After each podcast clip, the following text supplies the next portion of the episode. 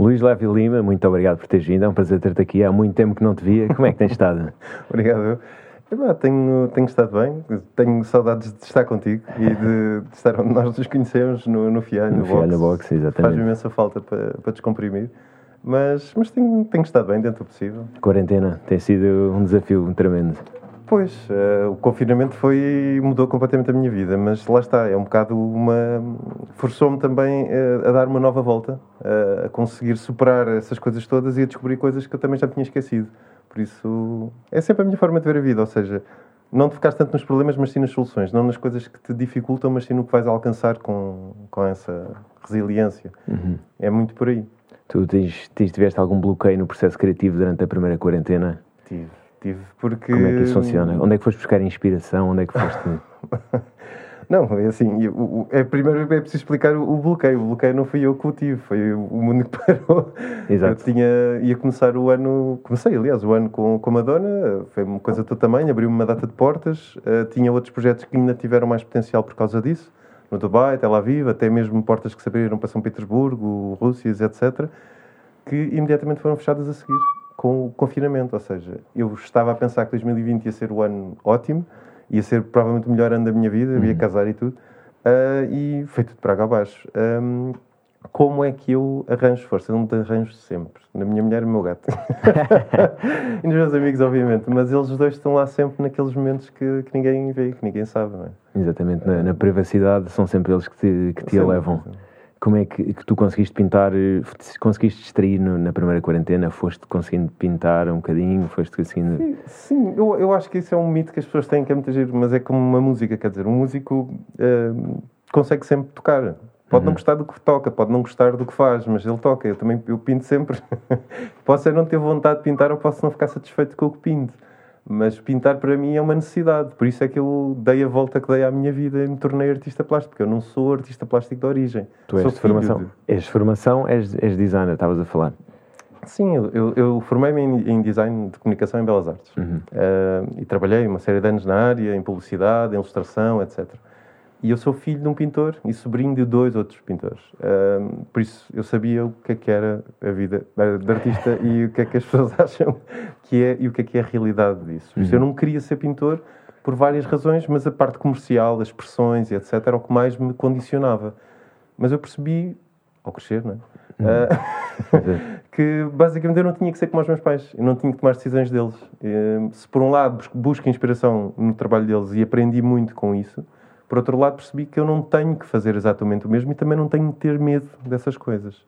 Por isso, pintar para mim é uma necessidade desde o dia 1. Eu sempre pintei. Uhum. Mesmo quando era designer, mesmo quando era, quando era escultor, uh, ilustrador. Aliás, os meus, os meus diretores de arte, os meus colegas, os jornalistas diziam assim: Mas porquê que tu estás aqui? Porquê que não, não segues isto? Uh, e durante muitos anos toda a gente pressionava de. Este gajo é parvo, este gajo está sentado sobre uma minadouro e anda aqui a, a paginar e a fazer.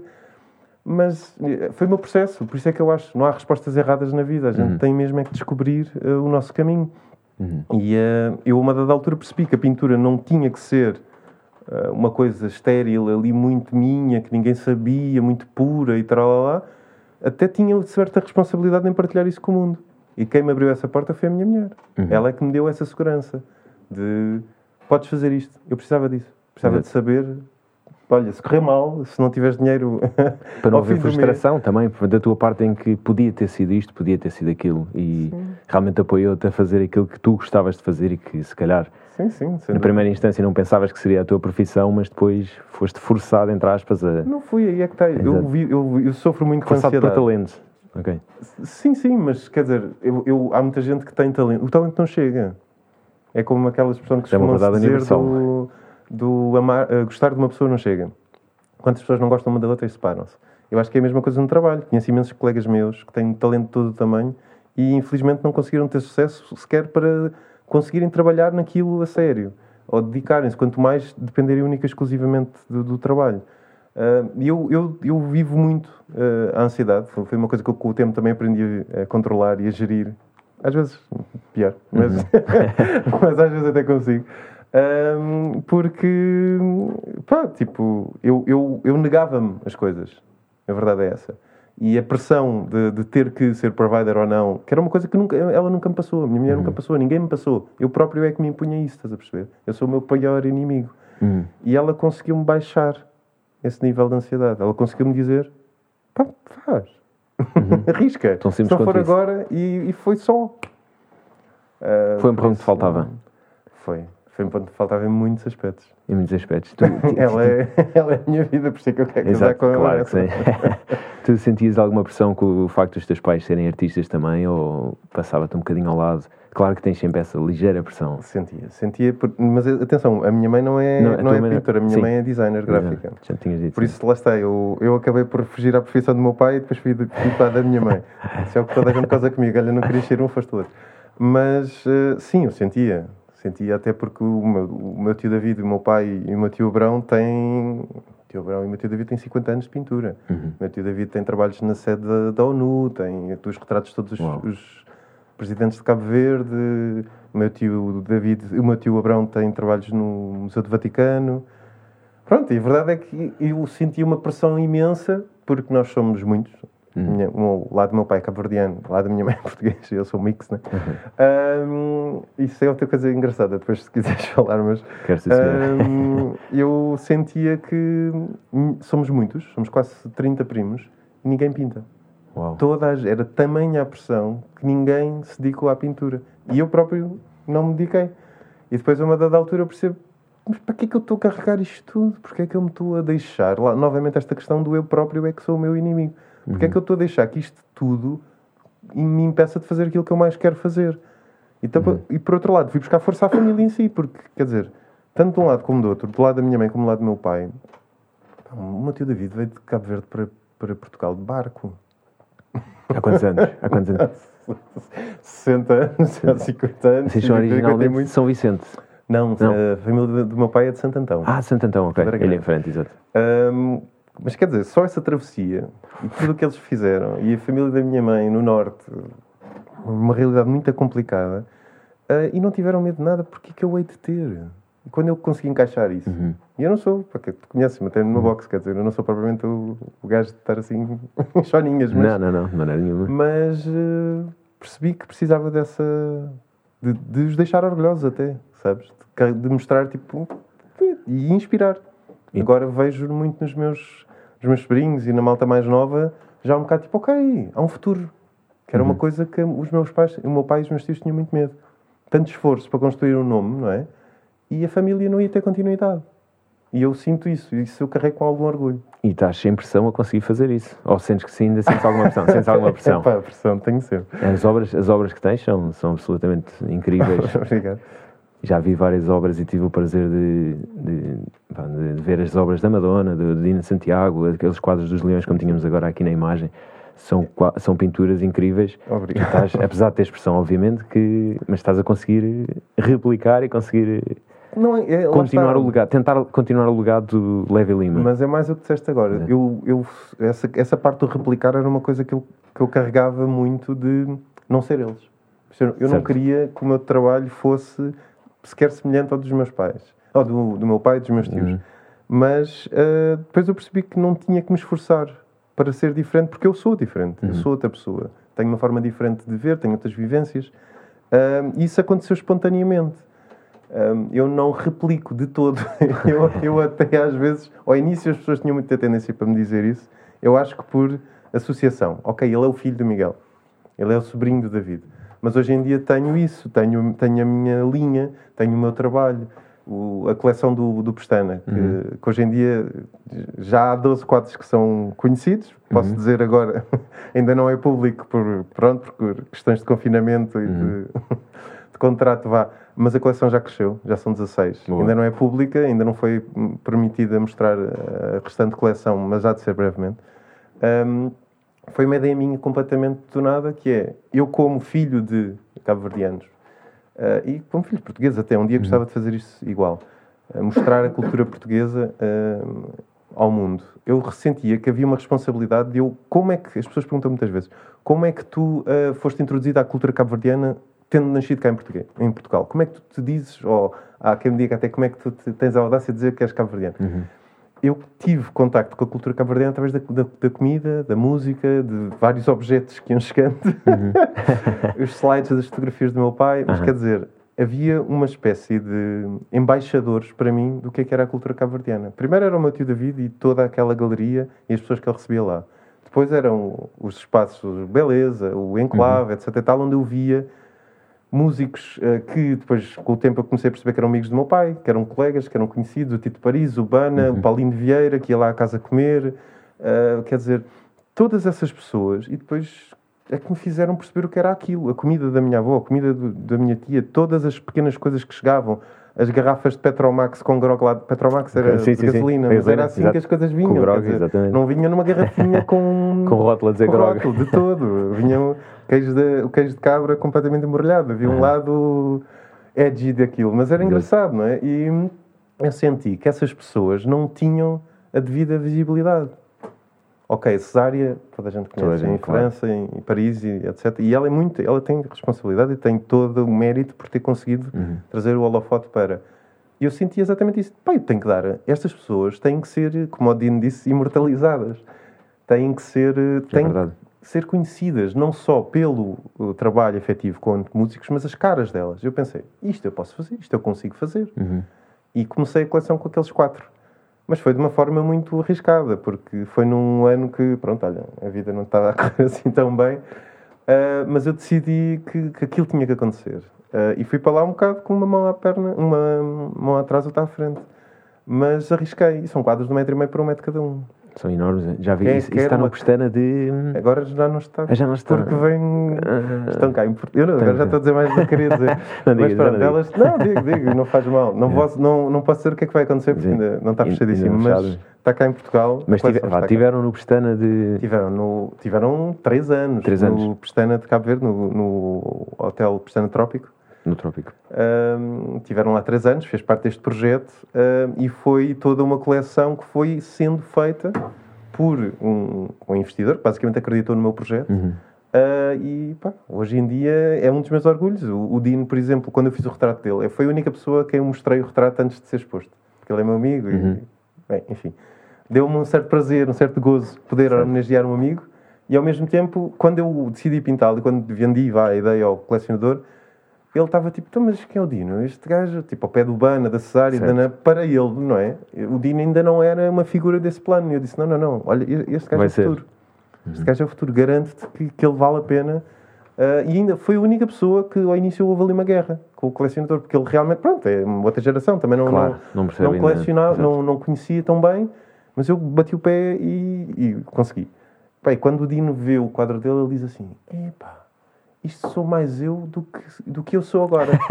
Porque eu pintei como amigo, percebes? Uh -huh. Isso Tiveste é uma outro leveza lado... a, outra leveza a pintar, outra falta de pressão, se calhar. Por um lado tinhas essa pressão de não desiludir o teu amigo, se calhar. Não, não, não tinha pressão nenhuma. Tinha mesmo aquela coisa do... Eu pintei-o como o Dino, não o pintei uhum. como, como Claudino, não o pintei como Dino de Santiago, cantor, blá blá blá, uhum. essa coisa toda. Porque nem sequer... Lá está, a pintura é isso, é como a música, quer dizer, às vezes tu podes ter um trabalho mais comercial em que tens algumas pressões ali e às vezes tens literalmente a liberdade de fazer o que queres. Pá, eu no, eu no retrato dele fiz o que me apeteceu, não tive nenhuma. Aliás, eu nem, nem, nem queriam que eu, que eu pintasse ele, não é? Queriam que eu supostamente escolhesse outra música na altura. Por isso, até te digo, se o colecionador tivesse dito que não, eu teria pintado o Dino à mesma. E tinhas oferecido ao Dino? Eu, eu ofereci-lhe um trabalho. Às Por acaso, ele tem um outro trabalho. E essa história é gira. Uh, tipo, ele tem um filho, que, agora recentemente, que é o Lucas. Uhum. E eu, antes dele, antes de, da mulher dele estar grávida até, uhum. eu ofereci-lhe um trabalho que é o Lucas. E depois, quando o meu nasce, ele me diz: Olha, tenho filho, isso aqui, vai ser pai. E sabes qual é o nome? Lucas. Eu fiquei assim: Quê? Como? E eu nem queria acreditar naquilo, mas realmente, pronto, eu, eu acho que o Dino é das melhores pessoas que eu já conheci. Vê-se uma leveza não... enorme no, no Dino, é verdade. E a maneira como ele canta também, eu gosto imenso de Dino Santiago, acho imenso a piada, a voz dele, a leveza, ele já fez back vocals durante muitos anos sim, também sim, de, sim, de bandas portuguesas. De malta de... Uhum. Mas eu, eu, há muita malta que tem uma persona, que tem uma máscara, que tem um conheces ao vivo e depois conheces uh, nos uhum. shows e ficas tipo, ah, ok, este, este gajo quando está connosco é diferente.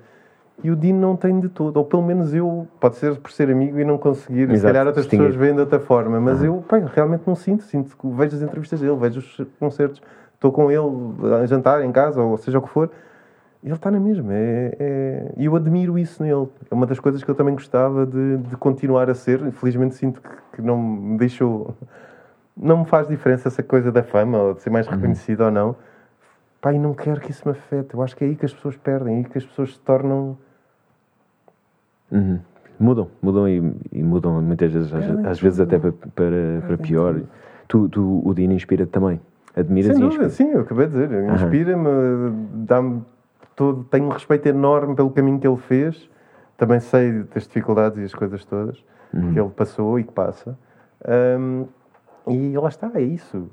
Manteres-te tu mesmo, fazeres o teu trabalho, teres orgulho no teu trabalho e continuares a ser exigente contigo mesmo, que é outra coisa que ele também é. Uhum. E eu também sou. Eu, pá, minha mulher está sempre a dizer, eu sou o meu maior crítico, é verdade. E ainda bem, eu, eu acho que enquanto continuar É a ser. que tens a paixão acesa e que queres mesmo, exato, queres mesmo aquilo e queres ter sucesso. Sucesso não necessariamente. Queres, queres fazer as coisas bem e tu és Bom, crítica. sucesso todos queremos, Todos queremos, tenho que claro. pagar as contas e quero viver e quero estar, quero estar bem na vida, mas não tenho aquela coisa do, do sucesso em relação às pessoas do ah, eu vou pintar isto que as pessoas gostam. De todo, olha, eu, eu quando eu fiz uma exposição na Assembleia Nacional de Cabo Verde eh, com o meu tio, eh, o salão grande, entravas e era logo aquilo, eram 33 obras. E nessa altura já estava com a coleção, já tinha uma data de coisas que tinham corrido muito bem. Pronto, já teria, vá, espaço para... Ei, agora vou fazer uma exposição comercial e vou vender tudo.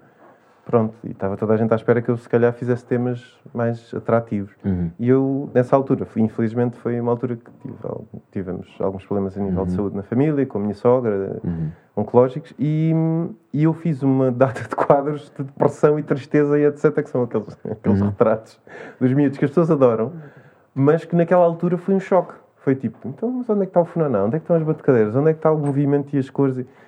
E lá está. Eu não tenho esse compromisso. Eu tenho um compromisso, é comigo mesmo. É fazer o meu trabalho bem feito, fazê-lo como eu sinto e transportar para a tela, para as telas, para os esportes, o que eu entender, aquilo que eu estou a sentir, aquilo que eu quero passar às pessoas. Seja para as fazer pensar, seja porque eu próprio preciso de, de mandar cá para fora. A emoção, a emoção, a tua emoção passa para a tela, Ah, isso sem dúvida. sem dúvida. Sem dúvida. Se não passar eh, alguma coisa, eu costumo dizer que a arte pode ser tudo menos indiferente. Eu acho que é como a música. Eh, Eu posso não gostar, eu, eu, eu por acaso tenho um gosto musical bastante eclético, mas eu posso não gostar de uma música, mas se ela me tocar ou se me fizer sentir algo, eu acho que resultou. Agora, se a música passar e não, não há nenhum tipo de reação, sim, é, é- é uma coisa completamente. E eu tenho a mesma postura em relação à arte. Posso não gostar, pode ser uma coisa que eu olho, e pá, que, amarras, como se costuma dizer às vezes quando não só é. Mas a verdade é que aquilo causou-te uma impressão, deixou-te alguma coisa. Por isso, se fez isso, para o bom ou para o mau, resultou a meu ver. E que para além, do, para além do Dino e da tua família, em quem mais é que te inspiras e onde é que vais buscar inspiração? Ai, entendo. A minha avó, a minha avó era tipo a minha vida. A cultura caverdiana também te inspira bastante. Sim, sim. Não, ah, era isso que eu te queria dizer há bocado. Eh, eu, como mix que sou, que sei, e as pessoas olham para mim tipo, ah, mas nasceste em Portugal e tal lá. Eu, eu, eu inspiro imenso, tanto na- nas duas casas que tenho, percebes? Eh, e vejo eh, o que é que eu posso contribuir e o que é que eu posso trazer para estes dois sítios. O que é, como é que eu posso mostrar estes sítios às pessoas? Eu estou a fazer uma coleção agora que, que em setembro, se tudo correr bem, vou, vou expor, que é uma completa, completamente diferente de tudo o que fiz agora, mas é exatamente isso. Como é que eu vejo estas coisas? Porque é o que tu estás a dizer. Inspiram-me? Claro que me inspiram, porque, primeiro, o que é que tu, tu disseste há bocadinho que eu era de São Vicente, porque se calhar até nem foi intencional, Não mas, foi, mas as achava. pessoas acham que eh, Cabo Verde é São Vicente, Sal, Boa Vista e pronto, pouco mais, não é? Ahm, não conhecem Santo Antão, não conhecem o Fogo, não conhecem São Nicolau, não conhecem toda ah, o conjunto de ilhas e, e quanto, e quanto mais a cultura e as pequenas coisinhas de cada ilha. Eu sei, eu conheço. Por isso eu tenho essa responsabilidade, tenho essa, essa necessidade até de dizer, de mostrar e de fazer as pessoas apaixonarem-se por aquilo. Ah, eu inspiro, quando, quando o meu pai, eu, eu falava de que eu comecei a conhecer Cabo Verde através da comida e da, e da música, outra parte que eu falei era os slides. Porquê? O meu pai eh, é artista plástico, mas fotografa muito. Uhum. E ele fazia projeções até ao fim do dia slides da, pronto, que ele fazia nas viagens. Pá, eu, quando fui a primeira vez a Cabo Verde, fui com um amigo meu que é o Adriano Santos, que tem 70 anos, é muito mais velho que eu, mas é, pá, é um grande amigo meu. E ele agarra no carro e não andamos, tipo, por Santa Tão fora, que é muito montanhoso, é tipo uhum. Açores em bruto. Uhum. Uh, para trekking é ótimo. E, e, ele dizia assim: ele, ah, olha, aqui é o Calhau, aqui é o Pinhão, aqui é não sei o quê. E eu assim: eu sei, então, aqui é. Nananana. E ele: então, mas como é que tu sabes isto? E eu: então, porque eu não estive cá, mas já estive cá milhares de vezes. Ele: mas como assim? Então, através das fotos do meu pai. E estive, eu conhecia as ilhas, conhecia aquilo tudo, porque eu repetia constantemente, eu queria ver aquilo, havia uma certa necessidade de então, mas espera lá, se eu sou daqui, porque é que eu não sei? Porque é que eu não vivo isto? Como é que eu hei de? Uhum. Eu tinha uma grande sede nesse sentido. Ultimamente tenho pensado que também tenho a responsabilidade de fazer isso em relação a esta zona. A tua, a tua família portuguesa é, é, é, de origem de que zona em Portugal? Não, a, a, da minha mãe não é de cá originalmente. Eles são de Espinho, de Moris, etc. Uhum. Uh, mas uh, a minha vida de cá foi praticamente toda em Cascais. Uhum. Em São Pedro, foi onde eu nasci. Eh, toda aquela zona, eu tenho. Comecei a carregar ultimamente esse peso. Não sei se foi por causa da pandemia, sempre pensei em, em como é que eu poderia fazê-lo. Mas ultimamente. E depois conheço pessoas, tipo, como, uhum, como estávamos a falar, exato. E aquilo estávamos a falar há pouco antes de começarmos a gravar. De, de, as pequenas coisas que eu também sei, que a maioria das pessoas já não sabe, ou que já desapareceram. E porquê que eu hei de partilhar, não, hei de ficar com, com isso só para mim, percebes? E isso é das coisas que eu mais sinto responsabilidade ao pintar. Se eu tenho e se eu sei, e se, quando eu conto estas histórias e as pessoas gostam tanto e ficam tipo curiosas, porque é que eu hei de as guardar para mim? Porque é que eu não hei de partilhar com o mundo?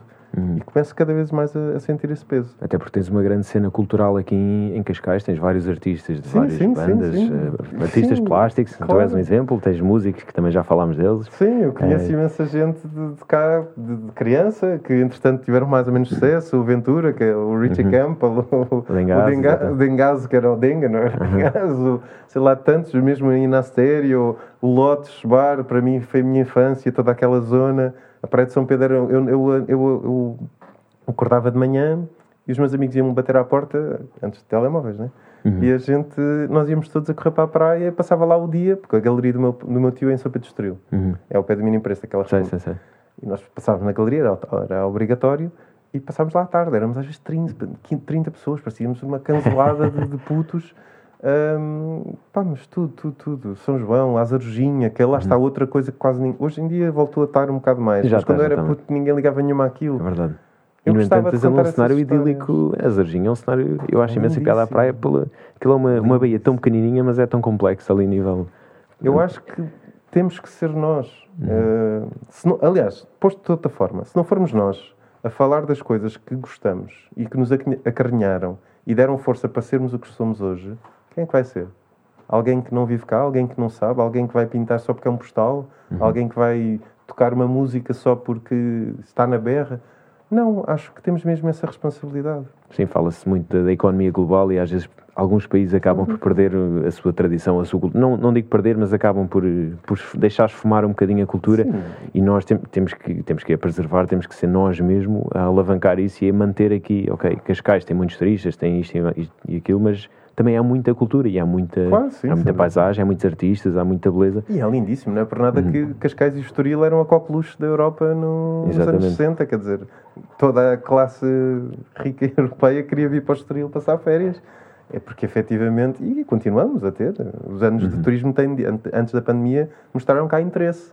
Um, mas uh, lá está. Eu acho mesmo que temos que fazer isto. Temos que ser senhor. Tu, tu estávamos a falar um bocadinho, tu nasceste basicamente com o pincel na mão. Nasci, nasci. Começaste eu costumo dizer que nasci, uh, cresci, nasci, cresci com arte. Não, não foi uma escolha minha. Não foi uma coisa que eu decidisse. Não tiveste hipótese, salvo seja. Sim, eu tenho uma história gira que eu, eu quando era pequenino, uh, pronto, há aquela coisinha do. Ah, está, faça um desenho e mete os miúdos tipo, com duas ou três cores a fazer. Uhum. E 90%, 90 dos miúdos fazem uma folhinha com relva, uma casita e uma, uma árvore. E um sol. Vá, ok. 90% dos miúdos fazem isto. E eu fiz toda, todo um quadro que parecia um Pollock, que era assim, um, movimento circular muito estranho. Eu uhum. meti uma mão nos verdes, outra mão nos vermelhos. Pá, eu fiz um quadro muito estranho. Tu olhas para aquilo hoje em dia e ficas assim, realmente. E a minha professora achou aquilo tão estranho que chamou a minha mãe, porque desconfiou que se calhar eu tinha qualquer problema. Eu Não acho que ela achava que eu era autista, não sei, não sei qualquer. Mas eh, chamou mesmo, chamou os meus pais, eh, porque, olha, isto é muito estranho, porque todos os alunos fizeram a casinha e o solzinho e a árvorezinha, e o seu filho fez isto. E felizmente o meu pai eh, virou-se e disse: Mas já alguém lhe perguntou o que é que ele fez? e ele disse: Não, então se calhar é melhor perguntar. Exatamente. E perguntaram-me, eu disse, então, é uma rocha, é uma pedra enrolada no mar. Porque eu em São Pedro via as rochas em setembro. Ah. Vinham com o mar e levavam pum, e voltavam sempre aquele movimento das ondas. Brutal. E realmente tu vês. Aliás, aquilo até tem, tem shading e sombras e tudo, é uma cena tão barata, obviamente tinha tipo 4 ou 5 anos. Ah, e tens o movimento da onda, tens realmente uma coisa mais escura lá no centro, que é a tal pedra que eu estava para ali a falar. E quando eu explico aquilo, o meu pai fica assim, está a ver, pronto, ele não é maluquinho. Tem, um, tem um propósito. Hum, e isso é muito giro, quer dizer, lá está, não foi uma escolha. Eu, eu tinha ali coisas. A minha mãe também tem outra, que é um livro pequenininho de ilustrações que eu fiz quando era muito puto. Eu pintei a minha avó, fiz uma ilustração do que é que era a minha avó, e era um sapo com saltos altos e uns brincos enormes. quer dizer, é quase aquela coisa do Picasso, não é? Nós nascemos Exato. crianças e depois é que perdemos a, Exato. perdemos a cena. Eu hoje em dia já fa- faço ilustrações, já fiz uma série de cenas, eh, tanto a nível de, de publicidade como livros de, de ilustração infantil, e às vezes é difícil recuar e começar a abstrair-te completamente dos nossos preconceitos e os tabus. Hum. Quer dizer, eu ali puto pintei a minha avó, que era das pessoas que mais gosto do mundo, infelizmente já faleceu, como um sapo. Pá, não sei porque é que eu fiz aquilo, até hoje em dia penso e pensei, pá, coitada da minha avó. Mas alguma razão haveria. E eu realmente era, pá, era, era criativo, pequenino. Acho que era mais criativo do que sou hoje. E lembras-te da reação da tua avó? Epá, não. A minha mãe, a minha mãe mostrou-me isso há bem pouco Ah. tempo. Eu até tenho boa memória, mas eu já não me lembrava. A minha mãe é que me, é que me mostrou. Já viste isto que tu fizeste quando eras pequenino? E, pá, eu tenho muitas. Aquilo é um livrinho com montes de bonequinhos. Era tipo o pai, a mãe, a não sei o quê, nanana. E eu não fiz o típico stickman, estás a Uhum, ver? Que a maioria dos miúdos fazem. Exatamente. fazia coisas mesmo. Pronto, é o que eu digo. Que com aquela idade, realmente eu tinha uma criatividade maior do que tenho hoje, se calhar. As miúdos têm uma criatividade incrível. E aliás, falando nisso mesmo, tu já deste aulas a miúdos e. da- aulas, isto é, most- aulas, exato, mas- eh, mas explico, mostraste sim, o teu trabalho a miúdos. De que forma é que achas que é importante para os miúdos eh, começarem a pintar ou exprimirem-se de outra maneira? Sem dúvida nenhuma. Eu, eu não dei aulas, eu, eu- desculpa cortar-te, mas não- eu não dei aulas não é porque que fosse errado dar aulas, mas eu não me sinto, eu tenho grande respeito pela profissão de professor. Ah, até porque o meu tio é e tenho outros tios meus que também são e, e sempre tive um, e tive felizmente maus professores, mas também tive muito bons professores. Que às vezes, em certos momentos da minha vida, se não fossem eles a darem-me toque ali, eu se calhar tinha ido para outro lado. E eu não me sinto capacitado para dar aulas. Uhum. Ou seja, eu tenho respeito ao ponto de saber cada macaco no seu galho. Eu quero fazer uma coisa que tenho vindo a fazer sempre, infelizmente com a pandemia tive que, que parar um bocado. Eu faço uma coisa que eles chamam partilhas. Porquê? Tem às vezes workshops, tem às vezes partes mais práticas, tem tudo isso, mas uma coisa é certa, eu vou lá fazer uma coisa que eu gostava que tivessem feito comigo. Eu vou mostrar que é possível ser artista. Uhum. Eu vou, mostrar, vou partilhar a minha experiência. Eu chego lá, literalmente, eu apresento-me, eu falo um bocado como estou a falar aqui, completamente descomprometido. Ah, já fiz cá em Portugal, já fiz em Cabo Verde várias vezes. Ahm, tento que os miúdos fiquem à vontade. Levo quadros, levo telas, levo espátulas, pincéis, levo todas as coisas para eles tocarem, para sentirem, para verem. Levo os livros de ilustração que fiz, levo as, as revistas quando trabalhei na Time Out. Mostro mesmo tudo. Eu quero que eles sintam, quero que eles vejam, quero que percebam. Ok, ser pintor não é só uma coisa de. Como alguns pais, infelizmente, ainda hoje dizem: não, não, não, isso, isso não, não dá, não, não te metas nisso, vais a ser engenheiro ou não sei o quê. Uhum. Há pessoas que vivem disto. Mas eu também lhes passo responsabilidade. Eu não passo só a ideia de que é fácil. Eu falo mesmo de tudo. Claro que não vou ter um discurso tão Claro, tão elaborado. adulto, mas passo-lhes a ideia de que é difícil, é preciso esforço, mas é possível. Pá, e é incrível como há, há crianças no, no, no... Primeiras perguntas que fazem. É impressionante. Ahm, outra que eu aprendi com o tempo foi chegar ao fim e perguntar então o que é que vocês aprenderam? E há miúdos que me dizem tipo eu aprendi, por exemplo, da coleção, que eu falei da coleção dos músicos, eu aprendi que coleção, ah, que a arte pode ser uma forma de homenagear ah, pessoas que já morreram. Uma criança vai com 7 anos. Uau. E se olhar Boa para ela. Uh, primeiro, eu nem sequer usei aquela palavra dos mortos, ou etc. Uhum. Mas quer dizer, ela percebeu. aquela pessoa era uma pessoa que ele gostava muito. Eu acho que foi por causa do Bana. Uhum. O Bana era uma pessoa que eu, que eu tinha uma grande relação e faleceu. Um, e ele percebeu, ok, ele gostava muito desta pessoa, mas conseguiu fazer algo que toda a gente hoje em dia gosta e fala mais dessa pessoa, se calhar, por causa dele. Um, ou seja, o meu objetivo com essas partilhas e com os workshops é fazer as pessoas, os miúdos, perceberem que é tão uh, viável e tão meritório seguir arte, cultura. Quando digo arte, eu, eu às vezes eu vou lá e, e, falo muito dos músicos também por causa uhum. disso. Falo muito de todas as uh, atores, whatever porque quero, quero que, que, deixe de haver tanto tabu em relação a isso. Quero que as pessoas realmente pensem, como a minha mãe e, meus, e o meu pai felizmente me deram, uh, como é que se ia dizer, mecanismos para isso, de tu vais fazer aquilo que quiseres. Eu felizmente tive pais que me deixaram fazer isto. Uhum. Portanto, eu fiz os meus trabalhitos paralelamente porque queria ter dinheiro para aquilo e para aquilo outro e eles claro. deixavam-me. Não, isso, mas eu acho bem incutir essa responsabilidade, uhum. mas ao mesmo tempo eles davam-me liberdade, mas incutiam-me e pediam uma responsabilidade que vinha com ela. É isto. Se tiveres isto, está ótimo. Pá, tu queres, fazer, queres ser surfista? queres, queres ser técnico de som? Queres ser música? Queres ser, queres ser bailarina? Por exemplo, vi uma miúda lá. Vê lá tu. Eu a falar de pintura durante uma data de tempo numa dessas, dessas partilhas e a miúda a dizer-me então e dança? E ela percebeu.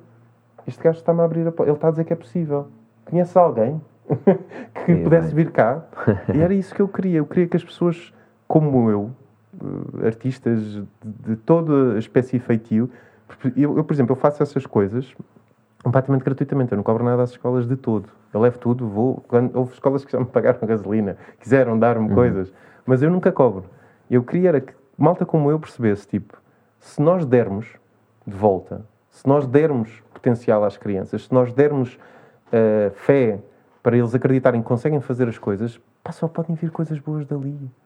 Nós gostaríamos de certeza que nos tivessem feito isso. Sem dúvida. E eu sinto que, pá, eu tive sorte. Eu tive sorte com, com os pais que tive, eu tive sorte na vida de felizmente ter conseguido. Uh, e se tivesse aqui a minha avó agora dizia, foi filho, a sorte está-me trabalhinho a ter. É verdade, mas, e tive, tive o trabalho que, que é adjacente a isso. Mas também não consigo negar a sorte, por isso sinto que há uma certa responsabilidade em devolver. Uhum. Pá, e é tão gratificante tão gratificante. Tens algum miúdo hoje em dia, já depois de alguns aninhos que tens dado manda uma, mensagem. manda mensagem, tens? Tenho em Cabo Verde o Gabriel que está constantemente tipo. Então, senhor, ele chama-me professor, pá, que é uma coisa que eu, eu, eu, uma das primeiras coisas que eu digo sempre é: eu não sou nenhum professor, eu sou só artista, venho aqui falar com vocês. Uh, não, mas eu percebo, é, é como é tentar é falar claro. com uma pessoa mais velha e está claro. você e ela pede tu, tu, tu, tu, e eu. Uh, e ele diz-me sempre: olha, já fiz isto, isto, isto, olha, estava a pensar, mas e, e, tem algum conselho? E quer dizer, está constantemente a pedir-me. E eu tento sempre responder-lhe. Isso é uma coisa que há muita gente que me diz: pá, mas como é que tu, tu respondes sempre aos comentários, quase todos do teu Facebook e do teu Instagram? Eu acho que devo. Não é porque eu sou obrigado, eu acho que uhum. devo. Eu acho que se alguém perde o tempo mesmo de ok, não é fácil. Pôr os emojizinhos, não sei o que, dos coraçõezinhos, whatever, ok, fico um bocado naquela do ok, toma lá os corações também. Mas a, eh, a malta que. a malta que que realmente comenta e me diz qualquer coisa e me pergunta, principalmente, quem tem curiosidade e tu até sentes cá certa vergonha, uhum. pá, nós temos essa responsabilidade. Eu sinto essa responsabilidade de, de, de ok, eu estou aqui.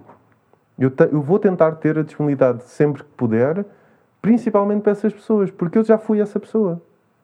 Percebes? Eu já fui e de ter tido que... esse, esse apoio também, sabe? Yeah, isso. Como é que nós conseguimos mudar um problema do qual, infelizmente, uh, já sofremos? Ou não é fazendo parte desse problema, não é? É tentando resolvê-lo, é tentando dar uma resposta. E eu sinto muito isso. Eu sinto que. E as escolas, pá, é brutal. Os professores, então. Já tive professores que adoraram, uhum. tipo, adoraram eu ter aceito e ficaram assim. Já tive escolas que desconfiam. Este gajo que pá, aqui e não cobra nada isto é porque ele deve ser. Nem sei se devem achar que eu sou pedófilo ou coisa qualquer, mas uh, acharam estranho. Eu fiquei mesmo assim, tipo, a sério, pronto, tudo bem. E não fui. Uh, e tive professores mais e menos. Uh, pronto, que facilitavam a coisa. Tive professores que ficaram todos entusiasmados e que até queriam ir ao meu estúdio e não sei o quê, e já queriam fazer uma série de coisas. E a escola, infelizmente, pronto, não podia Sim. por outras limitações. E ok, eu entendo. Mas também tive professores que ficavam. Uh, epá, isto acha que vai ser bom fazer esta coisa? Ponha só aí a pintar, e, só assim meia horinha. E eu cheguei a tarde, das, das 8 e meia às 4 da tarde, e fiz três turmas. Sessões grandes, com paragens para os miúdos e não sei o quê. e tu vais dizer, epá, mas perdeste um dia, do teu, do, um dia da tua vida para nada, não ganhaste dinheiro, nada, e falas com os miúdos, o que é que tu ganhaste? Epá, ganhei tanto, ganhei tanto. Fiquei, essa escola, por exemplo, em Queluz, que eu fui lá, Queluz de Baixo, epá, já não consigo dizer o nome, mas é EB, 2, 3, aquelas, pronto, uma data de números, que não fixa. Eu sou terrível com números, nem os nomes, nem os, as datas às vezes de aniversário dos meus amigos sei, quanto mais isso. Mas hum, os miúdos foram fantásticos, fizeram-me uma data de, de, pá, de, desenhos que eles viram, do Coisas de Casal, por exemplo, aquele quadro que tu viste dos uhum. leões. Eu tenho um quadro, que eu chamo um quadro, que é uma folhinha A4 do miúdo, mas que ele me fez, que foi uma cena, quando eu saí, ele assim, a dar-me aquilo, nem deu à professora quando ela recolheu. Ele esperou que eu me fosse embora e quis-me dar em mão. São estas pequenas coisas, percebes? Eu sei que aqueles miúdos não me vão esquecer e sei que de alguma maneira eu consegui dar um bocadinho mais. Se calhar como aqueles professores que eu também me lembro e sei o nome. Uhum. Percebes? Não... O Nuno Val Cardoso, por exemplo, era um professor meu da faculdade, na altura do, do design editorial, que me, por várias razões, mas marcou-me, ajudou-me. Percebes? E eu, eu gostava de ser isso na vida das pessoas.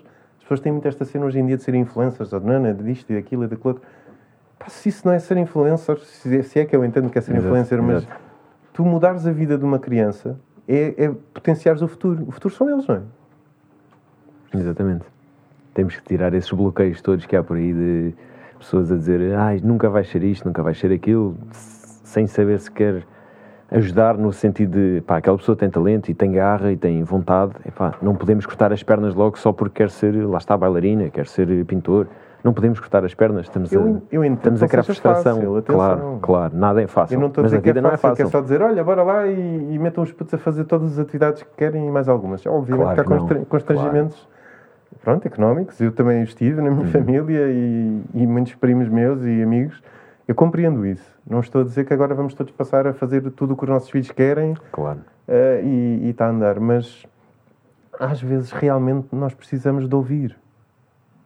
Eu acho que a nossa sociedade, eu próprio, dou por mim muitas vezes, a minha mulher diz muito isso, pá, para, ouve, ouve. Uhum. E os miúdos, então, é, é, é, só isso que eu estou a pedir. Ouvir um bocadinho mais o que eles querem. Se calhar, se ele falar 10 vezes de pintar, se calhar é porque ele quer. É um sinal, exato. É um sinal. Se ele disser que quer ser bailarina, quer ser pintor, quer ser advogado, quer ser bombeiro, quer ser. Pronto, ok, isso, olha, eu, eu acho que queria ser bombeiro, por acaso. Mas quer dizer, isso é uma estupidez, é aquela coisa de dizer. É miúdo, somos miúdos. Claro, claro. Mas há coisas que, se nós tivermos tempo e sensibilidade para ouvir as crianças, primeiro vamos aprender. E vamos, no fundo, são nossos filhos, não é? Por isso nós queremos conhecê-los, queremos saber Queremos que eles confiem em nós, essa é outra. E ajudar o máximo possível. Nós queremos criar mecanismos, como estavas a falar, que tiveste esses sim, mecanismos disponíveis. Nós também queremos passar isso aos nossos filhos, netos, sobrinhos, o que for. Queremos tentar ajudar a alavancar. Mas eu só tive isso porque eu confiava neles. Eu, a, minha mãe, eu, a minha mãe sabe quase tudo sobre a minha infância. Hum. a juventude a sério. A minha mãe era a minha melhor amiga nesse sentido. Eu hum. contava-lhe as coisas todas. Mas não era porque sim, era porque ela me deixava confortável. Percebes? E é isso que eu acho. Se, se nós conseguimos deixar as crianças confortáveis, se nós conseguimos deixar as crianças à vontade enquanto pais, elas também vão conseguir falar connosco de uma forma muito melhor e provavelmente todos os problemas que tiverem ou não são mais fáceis de resolver por causa disso. Uhum. E o futuro, pá, o futuro. Tu estando sozinho, enquanto miúdo, que queres fazer uma coisa, que usar. Crianças que não tiveram apoio nenhum, mas mesmo assim não desistiram e lutaram e foram. Agora imagina o potencial dessa criança se tivesse um apoio familiar. Sem se dúvida. tivesse um professor ou um Luís Miguel que. Uhum. Agora estou a chamar Luís Miguel porque é como a minha mãe me chama. uh, isso é giro. Os, os, pais chamam muito os primeiros e últimos nomes. Exato. Um, imagina o potencial dessa criança, não é? É que, novamente, não temos nada a perder porque não fazer. Porque não deixar de fazer. Porque não fazê-lo e porque não deixar as crianças fazer. Deixem explorar. Vão, toda a gente vai falhar a um ponto na vida. Eles vão ah, falhar. E vão criar resiliência com essa falha. Esperamos nós, não é? Obviamente, porque também estamos lá para apoiar no momento sim, das sim, falhas. Sim, sim. Vão falhar e vão aprender e vão fazer outra coisa se for o caso, ou vão resistir. Isso foi uma coisa que eu não disse há bocado, mas também é uma parte importante hum. de, dessas minhas partilhas. É mostrar-lhes que não é só sucesso. eu mostro-lhes a Madonna, e mostro-lhes a coleção, e mostro-lhes não sei o que, eles ficam todos contentes, e o Luís Represas, e uhum. por acaso para eles já não é tanto, porque o Luís Represas já é de uma geração, é uma geração já não, é. mas nós, por exemplo, nós conhecemos perfeitamente, perceber, exatamente. Tipo, um, e, mas também lhes mostro as coisas que correram mal. E eles aí ficam tipo, então, peraí, mas Também. E eles não percebem. Tu não és um pintor de sucesso. É, depois também não conseguiste, não deu, e, e estás bem com isso. E eu digo, não, mas, mas estou a tentar, não desisti. Hum. Mostro que sou humano, percebes? Mostro essa fragilidade. Por isso é que eu não gosto de chamar aulas, porque eu não sou Sim, professor. não és professor. Hum. Não sou. Vais lá partilhar experiências. Vais lá Vou lá partilhar tentar ajudá-los, tentar ajudar. mostrar que dá. Exato. que também pode não dar. Pode não dar, mas é preciso, acima de tudo, é preciso não desistir. Yeah. Exatamente. Tu és uma pessoa muito observadora no dia a dia. Eu, eu, epá, eu ia dizer que sim, até conhecer a minha mulher. Chamou-te à razão. Não, pá, a minha mulher, é, a minha mulher é, é muito mais observadora que eu. E nessa escala, na escala Vanessa, eu não sou tão observador. Mas eu, eu sou eu sou aquela pessoa que, imagina, eu estou num restaurante e ela está a falar comigo, eu estou a ouvir o que ela me está a dizer. Mas acontece qualquer coisa ali e eu, eu, eu estou a navegar. Eu sou um bocado aéreo nesse sentido e por isso é que também já tenho muita cena de ilustração. Ahm, eu crio universos na minha cabeça, por isso sim, eu sou observador no sentido em que estou, para mim a realidade é quase, quase como ler um livro. Eu estou a ver as coisas e estou automaticamente a criar a minha leitura das coisas. Assim que eu cheguei aqui, por exemplo, este estúdio, eu já comecei a imaginar uma série de coisas. Por isso sim, sou observador, mas não ao nível da minha mulher. Não há nível. E tu, É, pá, ela, ela repara em tudo. tu, tu és muito visual, por exemplo, estavas a falar, estavas a ler um livro e estavas, és muito visual quando estás a ler um livro. Tu gostas de ler acima de tudo. Sou, sou, sou. Gosto muito de ler. Crias os cenários todos na tua cabeça. Sem dúvida. Eu quando trabalhava com... Tinha dois amigos meus que eu gostava muito de trabalhar na Time Out, que era o, o Tiago Pais e a Angela Marques. Eh, e fazíamos muitas coisas a nível de ilustração que tinham base em artigos. pá, e eles já eram criativos, e são pessoas muito criativas, e o João Miguel Tavares também, depois acabei de fazer um livro com ele. Uhum. Uh, eles diziam sempre que gostavam de falar comigo ainda no início do artigo. Porque ela dizia tipo, olha, vou fazer uma coisa sobre isto e tenho uma ideia X assim assado. E eu dava-lhe logo 4 ou 5 ângulos imediatamente e brainstorm de- do que é que aquilo me dava. Depois acabámos, às vezes, nem sequer para nenhuma delas, mas aquilo era. Eu, eu sentia, e ela também, Ângela, que era benéfico para os dois. E o Tiago também. A maneira como nós trabalhávamos. Eu costumo dizer que eu, as minhas palavras são as imagens. Uhum. Ah, e eles, eles falam de- do que imaginam, não é? E eu, eu pinto o que leio ou que, Uhum. as palavras que vêm à minha cabeça. Engraçado. É uma maneira muito estranha. Não é porque há pessoal, há pessoal muito mais de números, uns de mais letras, uns de mais de cores, sou outros. terrível com Todos, pois, lá está. Mas não é- és terrível por com números, mas estávamos a falar ao bocado, este sendo o episódio Ah, 7. sim, sim. O 7 é o teu Isso número, é explica-me isso. giro. Explica-me o 7. Pá, eu juro que não. Olha, já até dei aqui uma Não há pancada. problema. Eu juro que não, não sabia. Fiquei tipo, disseste no 7. Pá, eu, não, eu não sou supersticioso, nem nada do género, mas o número 7 é uma coisa que me, pá, que me persegue, para o bom e para o mau sentido, mas que eu gosto muito. Eu nasci no dia 7 de outubro, Uhum. deste puto, a cena de nascer a nascer, no meia-noite e 7 e blá blá blá. A minha mulher, cada vez que eu vou às compras, se tem alguma coisa. Uh, farta-se gozar comigo porque ela diz-me: Olha, vai comprar atum ou cebolas, ou isto, a lista de compras. Ok, eu vou. E se eu não tiver um número na minha cabeça, eu gosto de cozinhar, é outra das minhas paixões. E cozinhas lindamente. Obrigado. Pelo menos de, de visual, que eu já tinha visto. Há pessoal que tem dito isso, que eu devia abrir uma conta de Instagram só de Só de cozinha. comida, exatamente. Uh, mas pronto, se tiver, imagina, sei que preciso de comprar exatamente, eu compro o que preciso, o número que preciso. Mas se eu não souber, eu sou capaz, ou digamos, é altamente provável, que eu traga sete cebolas, sete latas de atum e sete cabeças de alho. Epá, é, um- é uma coisa mais forte que eu, eu não sei. Em caso de dúvida, sete. Em tudo, tudo, tudo, tudo. Eu jogo no Euro Milhões e o sete está lá. Se não é estrela, é número. Já tentaste é- contrariar isso? Já. O que é que acontece aca- contra... A nível mental, o que é que te acontece a ti contrariar esse... Fixo outros números. E nesta altura que se tivesse uma câmera estavam a ver que eu estava com a cabeça para baixo e envergonhado. Mas é verdade, fixei o 21, fixei o 31, fixei. Depois, epá, não sei, é uma coisa. Eu gosto de numerologia, Uhum, mas não, ou seja, não é a ideia da superstição. Certo. Gosto, não sei porquê, é é uma coisa confortável que eu não quero, não quero entender. E aliás, eu tenho descoberto que isso é das coisas mais giras da vida. As coisas que dão prazer, mas tu não sabes porquê. E deixa estar. Não Exato, tens que entender. Exato. Deixa estar. Ahm, mas eu não conseguia fazer isso. Eu, às vezes tipo, ficava ali à procura da razão e de. Porque eu sou muito. Era. era.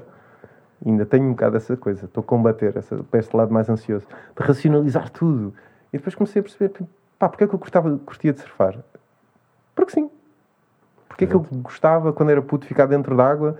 Minha mãe passava-se, eu ficava com os dedos tipo, desde a raiz, dos pés, das mãos, tudo, todos com aquelas gretazinhas, de estar montes de horas dentro d'água. Pai, eu adorava aquilo. Porquê? Qual era a razão de ser? Os meus pais nem por isso. Não. ah, cada vez mais gosto disso. Nem tudo tem uma razão de ser. Há muita coisa. Para que Eu também acho- vamos queimar que a à parte procura. das coisas não tem. Pois, exato. Vamos estar à procura de uma razão porquê. O que é que isso, o que é que isso nos vai ajudar? Eu acho que só Ok, sabemos a razão. E agora? O que é que fazemos com essa razão? Eu acho que até tira magia à coisa. Pois, exatamente. Aquela cena de quase das. Por acaso nunca fui um gajo muitas namoradas e etc. Mas aquela malta do tipo começa e ai, o fling e estão todos contentes e depois quando, quando se torna uma coisa séria deixa de ter piada. Eu acho que é um bocado isso que essas pessoas vivem. Eu, eu felizmente não, nunca tive essa cena, pá, que deve ser muito mal para o outro lado. Mas pá, deve ser, tipo, estás todo apaixonado e olha, agora, agora vou, vou ali para lá. Exato. Mas eu acho que também tem a ver com isso. Que é tipo aquela cena do. Deixou de ser, deixou de ser mágico, deixou de ser uma coisa que, ele não, que essa pessoa não entende. Ah, E eu quero cada vez mais cativar essas coisas. Não quero tão, tanto explicar porquê. Quero só viver, quero experienciar. Até porque estamos numa altura em que pá, temos que viver, temos que aproveitar. Especialmente agora com os desconfinamentos. É pá, temos que aproveitar. Isso é uma coisa que eu tenho andado a pensar imenso, que era, tu antigamente a minha mãe dizia, é pá, filho, tu tens que, tens de pensar nisto, tens... a minha mãe chama-me Nis. Ahm, e tu tens de pensar hum, ah, o que é que vais fazer agora? E para o ano, imagina, o que é que vais fazer para o ano? Onde é que tu vais estar? Onde é que... Pá, e eu dava sempre as respostas muito malucas, por sempre foi assim. Ia de, Interrail, ia para não sei onde, ia juntar dinheiro para viajar, e eu- nós vivemos para viajar. Mas a, a questão era, nós pensávamos com o futuro, não é? Nós pensávamos tipo de, pá, vou fazer isto, vou juntar dinheiro para ir a Tailândia, a Camboja, que eu curti imenso. E agora tu tens que viver de 15 em 15 dias. Daqui a 15 dias, tudo pode mudar. Pá, isto é um constrangimento de todo o tamanho. Para aquelas pessoas que fazem planos a super longo prazo, agora estão, lá, estão, lá está, estão a viver em é assim. preciso isso, Pois. Francisco. Basta tu, tipo, queres ir de Olha, eu, eu, eu vou casar agora. E vou de lua de mel ou não? Não sei. Vais conseguir finalmente casar destinos- este ano? É. Não sabes? Lá É está. É suposto, mas mesmo essa cena, só lua de mel, não é um plano a longo prazo. Quer dizer, Exato. se eu vou casar a partir de. Vou querer tentar ter lua de mel, mas posso não conseguir simplesmente porque daqui a 15 dias aquilo que eu planeei já foi com, com o badagai. Para Uhum. dizer outra palavra. Exato. Mas é mesmo, é mesmo. É, nós agora temos que viver mesmo o momento e é aproveitar as coisas pequenas. Eu acho que esta pandemia também nos vem ensinar, já falei disto, vem-nos ensinar a aproveitar o de mais simples que a vida tem.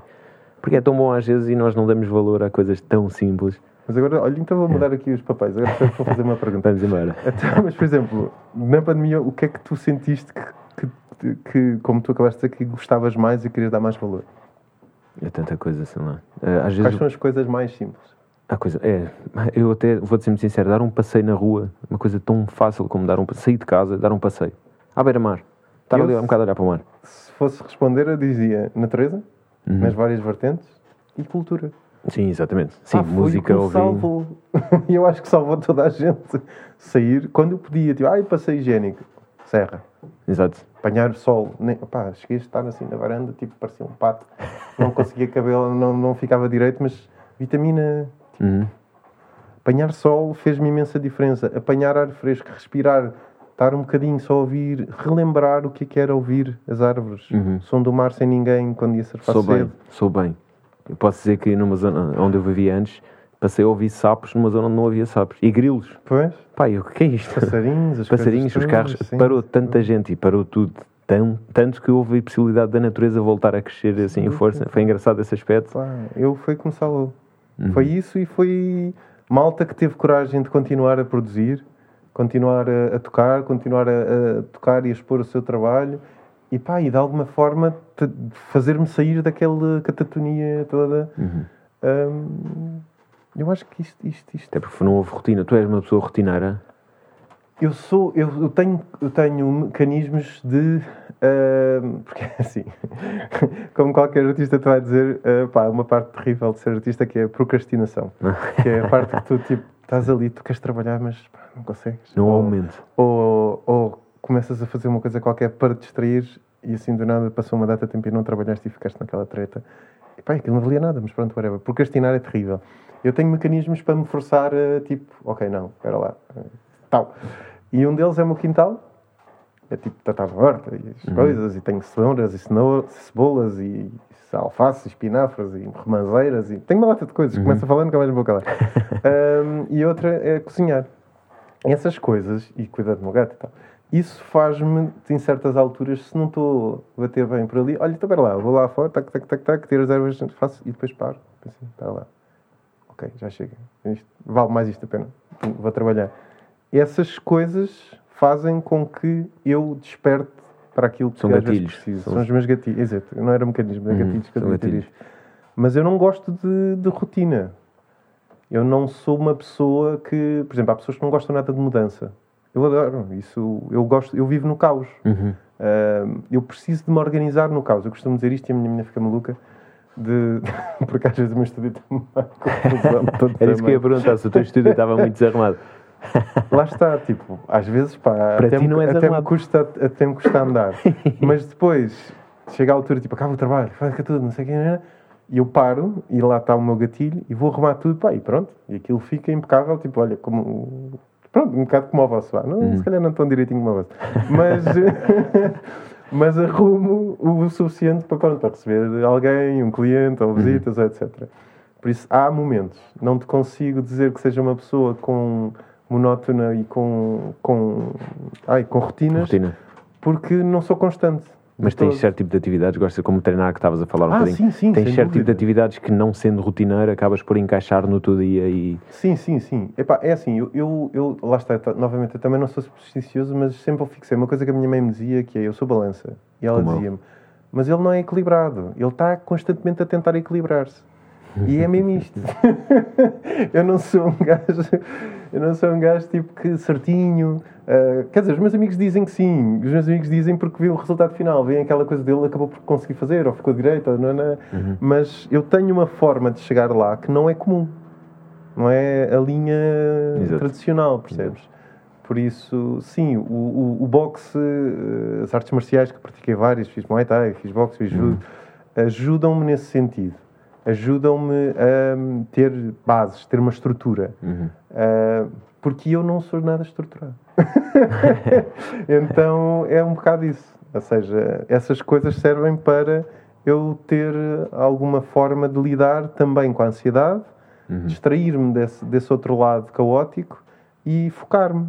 Aquilo que falei logo de início contigo, que, que o Fialho nos. Eu, eu, pelo menos, não sei se sentes o mesmo, mas eu, o- as coisas que eu mais aprendi com o Fialho foi isso. Foi o. Pá, isto pode custar, mas, mas tu, tu vais estar melhor O no final é incrível, exatamente. e vais superar eh, aquela crença, não é? Do pá, nada é, nada é impossível. Literalmente, isto é uma frase chavão chata, um gajo ouviu isto. Sim, é o tá clichê, mas, mas a verdade é que é um clichê porque realmente é Bate verdade. tantas bate vezes tantas vezes certo que é verdade. É um, toda a gente diz que, é um- diz que é um clichê. precisas- tu só Exatamente. precisas de alguém que te direcione. Lá está, o Fialho, pronto, não, olha, o Fialho é, É um professor. mas calma, ele é o super-assumo Sim, mas quer dizer, super-assumo desse, dessas fases, que ele supera-se todos os dias, a toda a hora, a qualquer segundo. Ele é, uma ele é um exemplo. É um exemplo de superação. Eu costumo chamar-lhe professor, mas ele é, ele é um mestre. Ele, Eu chamo- chamava-lhe mais mestre, do mestre, professor. exato, exato. Mas lá está, porquê é que lhe chamas mestre e não professor? Porque ele realmente é um mestre naquilo que faz, Uhum. mas ele não tem a, a postura de estar a ensinar ou não. Ele Uhum. quase que te mostra. Ele, ele, ele claramente mostra-te Ele como é que se mostra faz. mais do que te ensina. Ele, aliás, Ele- treina ele- contigo e está tá em ele cima de ti. personifica, não é? Exatamente. É um bocado isso que eu queria fazer naquela parte das aulas. Uhum. Ser o. Ser o. Ser um. Ser o, mestre. fialho. Sim, exato, ser um, exato. ser um fialho, não- estás a perceber? Artes plásticas. Uh, porque acho que ele, ele faz isso muito bem. Sim, sem dúvida alguma. Consegue ser rígido quando é necessário, mas também precisas de alguma coisa ou tens algum problema fora dali, ele também lá está. Lá está. É isso. E ele é uma máquina a motivar.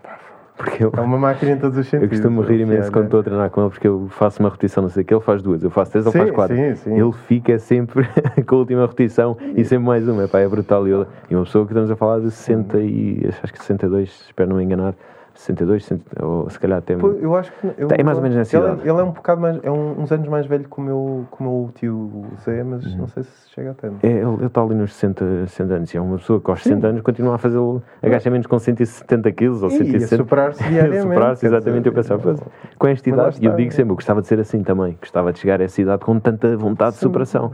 É isso que eu tenho com os meus avós, percebes? Aquilo que estava a falar há bocado do se eles estão a fazer, se eles não tiveram receio, se eles continuam até a fazê-lo, porque é que nós, que estamos no auge de idade, ou que temos toda a vida para viver, temos estas coisas que as pessoas todas dizem, porque é que nós havemos de ter receio? Porque é que nós nos havemos de limitar? Pá, eu, eu disseste-me há bocado quem é que me inspirou, eu devia ter dito, o Fialho é um deles, é uma pessoa que é imparável, aquilo é... Até, até assusta. Até cansa só de ver. a cansar não, por acaso ele, ele sempre me deu pica. É, também mim. fazer, É, também- pica. eu adoro fazer paralha com ele por causa disso mesmo. Aquilo é, é para morrer. É para morrer no treino. Enquanto não morrer, não treinei. Sim. E eu também partilho essa, um bocadinho esse espírito que eu vou para lá para, para morrer. Se não morrer, é pá, não treinei. E, e chego a casa e pensei, fogo, não estou cansado o suficiente. Mas eu acho que também isso, talvez, eh, há muita malta no boxe que a gente conheceu e Uhum. tu e eu acabamos por criar uma, uma relação. Eu vou, o, o Felipe e Aham. um ao outro que, que é um bocado essa maneira de viver, que é a Exato. entrega. Entrega. E eu acho que tu, a minha, a minha mãe, epá, eu, eu agora ia dizer uma coisa, mas é, é, um- é uma expressão do meu avô que, que é uma asneira e é melhor. Podes dizer à vontade. É. Aqui não há limites. Não há limites. As neiras fazem parte do dicionário já, portanto. Pá, pronto, o meu, o meu avô dizia que tu ou coisas ou sais de cima. Ah, por isso, e eu acho que, e, ó, dito de outra maneira, tudo o Yeah. que merece ser feito merece ser bem feito. Uhum. E eu vivo assim. Ou seja, eu se vou fazer uma coisa é para fazê-la bem feita. Se eu, não, a- se eu não sei que eu vou conseguir fazer bem feita, ou se não acredito minimamente que eu vou conseguir fazer, pá, não faço. Se quero muito e tenho receio de fazer por cá e tal, epá, e vou-me aplicar que se farta. Mas quer dizer, aquela coisa do, ah, vou fazer, pronto, está bem, está feito, está, está. Esta coisa um bocado choninhas de viver, pá, não consigo entender. Não consigo entender. E, há- e tu vês isso em tantas pessoas que estão um bocado frustradas com a vida, por uma razão ou outra. Pá, isso, isso é uma forma tão triste de, de- de estar, porque no fundo, quer dizer, se calhar se- bastava era um fialho, Uhum. não é? Bastava um fialho para, olha, ei, Bora. e, e isso talvez se canalizassem tudo na vida dessa pessoa, desde o trabalho à vida familiar. a- tu disseste isso, Resiliência. É resiliência também. Gatilhos e resiliência. São duas palavras um bocado. é. Superação, exatamente. São palavras-chave na, na tua vontade de crescer, na tua vontade de melhorar, porque se não tens, se não tens isso, tens que procurar. Tens que procurar sim, encontrar. sim, e, sim. e tens que encontrar para realmente crescer. Uma coisa que eu te queria perguntar é: eu sendo um péssimo pintor, com uma péssima mão, pá, literalmente, sou, eu sou muito mau mesmo em desenho e em pintura. Uma pessoa como eu, eh, com muito trabalho, chega, chega a um bom nível na. Olha, eu vou-te responder uma coisa muito gira. Eu tive um, um professor na faculdade, eu era design, atenção, não era de pintura. Uhum. E eu tive um professor eh, que me dizia sempre que eu, que eu eh, quando me ia avaliar, dizia sempre: ah, espera lá, Luís, Luís Levi, Levi Lima. Ah, o senhor, o senhor é de pintura, não é? Não, não, não, eu sou design, ok. E esse professor tipo, adorava o meu trabalho. Uhum. não, não. Eu apanhei um seguinte que me se virou para mim e na primeira avaliação, tempo 19, mas virou-se para mim e disse assim: Epá, tu és muita parra e pouca uva. Cabrão. É? Eu pensava mesmo, cabrão, este gajo. E o gajo estava-me a picar. Ahm, mas ele percebeu, porque era assim, eu era um gajo esforçado.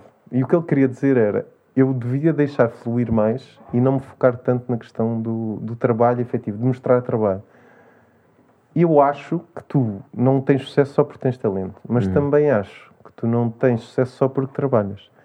É uma combinação dos dois. Posso dizer uma coisa, Francisco? Tu tens aquilo que é mais vital ter em qualquer profissão artística, que é vontade, Uhum. é garra e é entrega. Tudo o resto é completamente imprevisível, mas vamos outra vez para o tema que estávamos há bocado. Ainda bem. Quer dizer que se tu conseguires, é, vais ser feliz porque sim, não porque é Exatamente. suposto. Porque me superei. Porque sei perfeitamente Eu que eu sou que- péssimo a pintar e não digo isto com vontade de o fazer, mas se algum dia tivesse vontade de fazer, para não ficar frustrado com a minha capacidade quase negativa de, de pintar, Posso dizer que tenho muitos amigos meus de- da faculdade que pintavam muito bem, desenhavam muito bem e que hoje em dia têm trabalhos completamente fora, banais e, e estão satisfeitos com a vida que têm. E tenho pessoal que tinha trabalhos completamente diferentes e que agora pintam e estão todos satisfeitos. Até porque a pintura não é necessariamente só isso que tu estavas a referir, que é a visão normal das pessoas do desenho. Uhum, uhum. Pintura, há muitas formas de Exatamente, pintura. Pintura exatamente. abstrata, pintura expressionista, pintura de Exatamente. todo o género e mais algum. Instalações, whatever. Por isso, se calhar tu até, olha, daqui a uns anos estou a entrevistar-te a ti e és tu que és um gajo famoso e estás na MoMA ou, ou não. etc. Acho que não. A fazer. eu- Nunca se diz nunca, mas acho é que pá, Tudo não- é possível, É, desde é que haja vontade. Exatamente. Eu só acrescentava essa coisa. de na- nada é impossível, mas tem mesmo que Tem que haver vontade, tem que haver vontade e, e acima de tudo tem que haver trabalho e garra e vontade de superar. É. Porque parar, lá está, é morrer. Neste- então, a nós agora que estivemos parados nesta nossa vida, que o ano passado não contou, parar foi isso morrer é uma e, e custou-me É custou bastante. Tanto é que eu adoro viajar e, como tu estavas a dizer, Ah, também tu gostas, tu és mesmo de, Eu viajar estou também. morto, estou morto, morto, morto, morto, morto por sair daqui. Pá, não quis ir naquela lógica do, do arriscar e ir à maluca, até porque tive, tive alguns problemas familiares e mortes e tal. Yeah. E isso fez-me retrair muito e pensar, "Epá, não, calma lá, mais vontade tenha, tenho que aguentar o, o barco. Mas eu nunca pensei sofrer tanto com isto. É que está mesmo, mesmo, mesmo a custar. Eu todos os anos viajava duas, três vezes no mínimo em uhum. lazer, eh, fora de fora viagens de trabalho.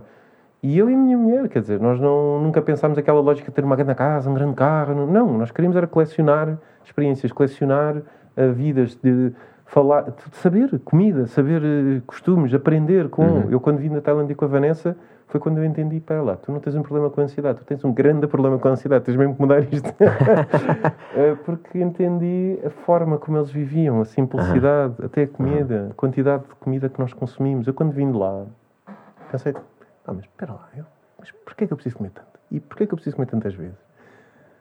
Eu questiono, não é? E eu acho que é sempre esta cena. Eu não sei se era Angelina Jolie ou, ou quem era que dizia esta frase. Posso estar completamente errado, mas a frase eu sei que é certa. Ela dizia: Tu nunca vais conseguir evoluir se não saís da tua caixa.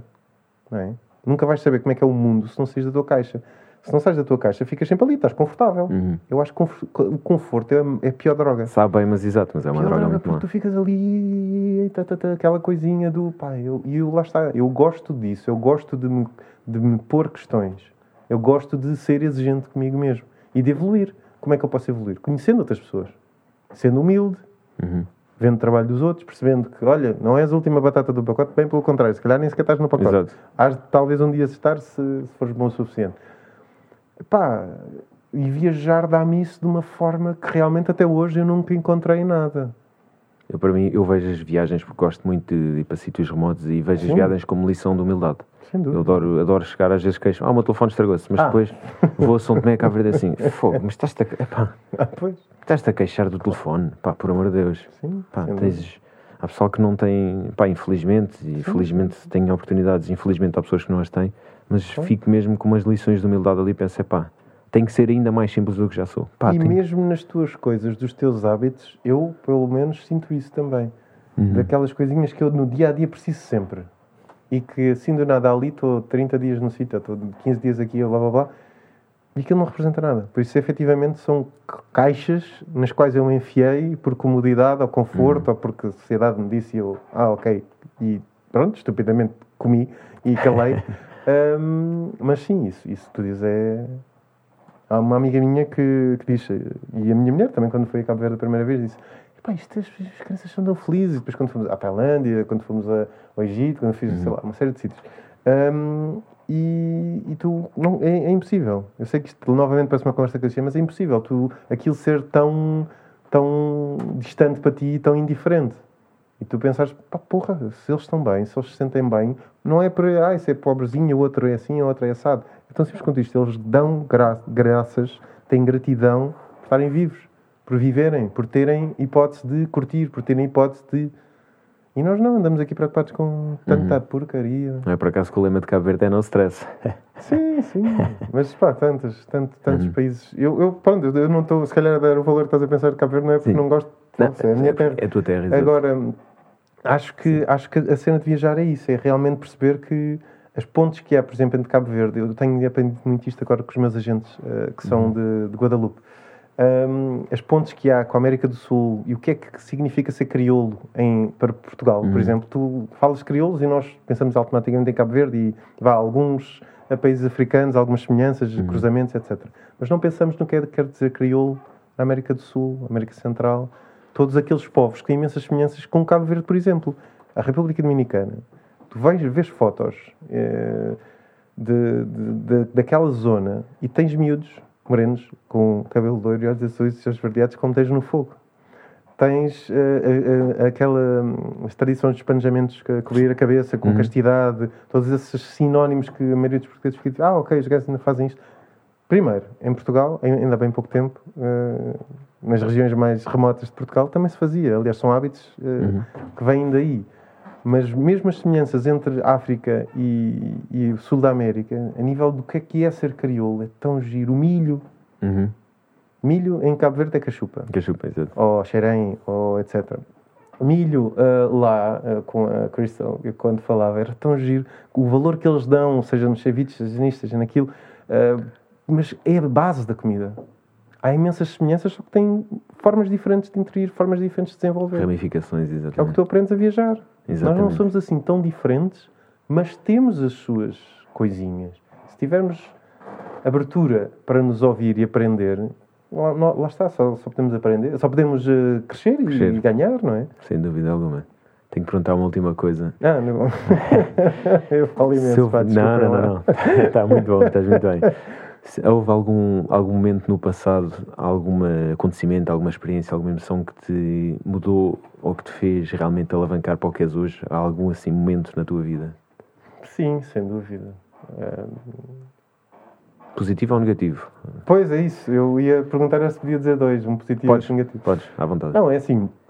O, o, eu, se tivesse que escolher um momento, estás a falar de um momento, não de uma pessoa, certo? Um momento, pessoa, o que quiseres. Há alguma coisa, coisa não desvalorizando uh, o momento ou a pessoa, algo que tenha mudado no, positivamente e negativamente ou que tenha realmente Sim. influenciado Para me pessoa? tornar artista plástico?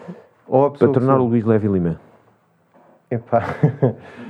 uh, eu não consigo fugir uh, às três que agora seriam quatro mulheres da minha vida, sem dúvida. E não, não desfazendo do meu pai, quer dizer, sou filho do meu pai, claro, claro. ajudei imensas coisas dele e da família dele. Mas a minha avó Odete, que era a uhum. minha avó do Norte, a minha mãe, a Luzia, que era a minha sogra, e a Vanessa, que é a minha mulher. Uhum. Eu, eu vivo muito a cena da mulher, que eu fui educado por mulheres. Um, e sem dúvida, uh, elas são a razão por eu ser o que sou, a razão para eu ser da forma que sou por exemplo, tu olhas para mim, a maior parte da malta olha para mim e um gajo gadilhudo, de, de, de barba branca, todo de coisa, e já tive o cabelo por rabo, etc. E nunca imaginam que este gajo é. Ah, é da cozinha, e é da jardinagem, e é de não sei o quê. E... Preconceitos. Um, e eu sempre fui ensinado exatamente o contrário. Tentar respeitar as pessoas, tentares fazer o teu trabalhinho o melhor possível, deixa de estar. A minha sogra também tinha uma Ai, fogo, agora não acredito que quero dizer a frase dela e não consigo. Ai, Jesus. Tem, sem stress. Bem, não interessa. Um, pá, elas, elas inspiram-me sempre a ser melhores pessoas, porque todas, à sua maneira, tiveram percursos muito complicados uhum. um, e fizeram-me sempre pensar que é isto. É isto. Não há, não há nada melhor do que aquelas mulheres. E se ser mulher é difícil, meu, mais valor tem ainda. Cala, não te queixes. É mais isto. Uhum. E algum momento negativo, alguma coisa que queiras partilhar? Lá está. Não, eu, eu, eu, infelizmente quando, quando abandonei o design foi porque chegou uma altura, pá, eu, eu costumava ter atenção a 10 7 e um dia fui parar ao hospital com 19 11 um, e deixei, mas a culpa não é do design, nem é do trabalho, nem era da, da empresa que eu estava, nem nada do género, a culpa era minha. Hum.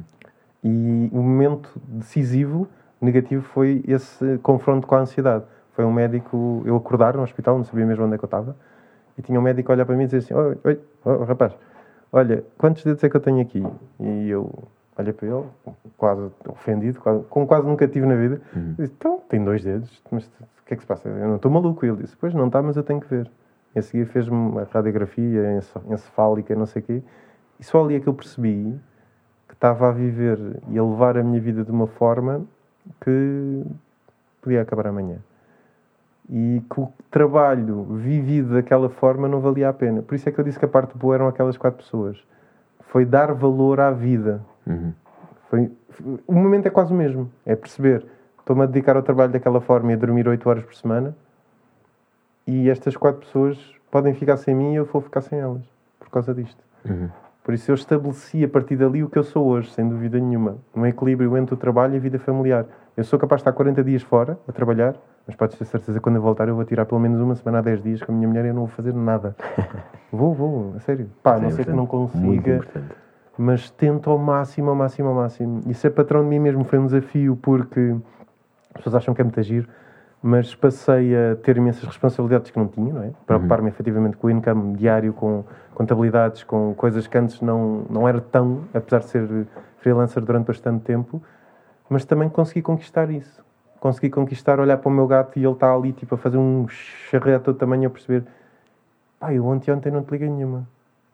E consigo, é como as crianças. Eu estou a tentar ouvir as pessoas que estão ao pé de mim uhum. e dar-lhes valor essas quatro pessoas e infelizmente essa experiência e outras uhum. mais negativas ensinaram-me isso, dar valor à vida. Por isso, Luís Levi Lima, como tu disseste, o que é que eu sou hoje, eu gostava de poder dizer que sou uma pessoa que dá valor à vida que tenho. E é o mais importante. e vives a vida cada dia porque também não consegues viver de outra maneira neste sim, momento. Sim, sim, sim, sim. Mas é, é, muito importante. Luís, foi um prazer imenso ter-te aqui. Já não te vi há bastante tempo e é sempre bom ter assim estas conversas com, com pessoas de todas as áreas e tu és mais um exemplo de, de uma pessoa que está que está no seu caminho para, para o sucesso e espero que o consigas e melhor dos sucessos para todos os teus projetos futuros. Estamos Muito cá. obrigado um abraço. e agradeço o convite e olha, este convívio foi ótimo. Um abraço. um abraço. Então.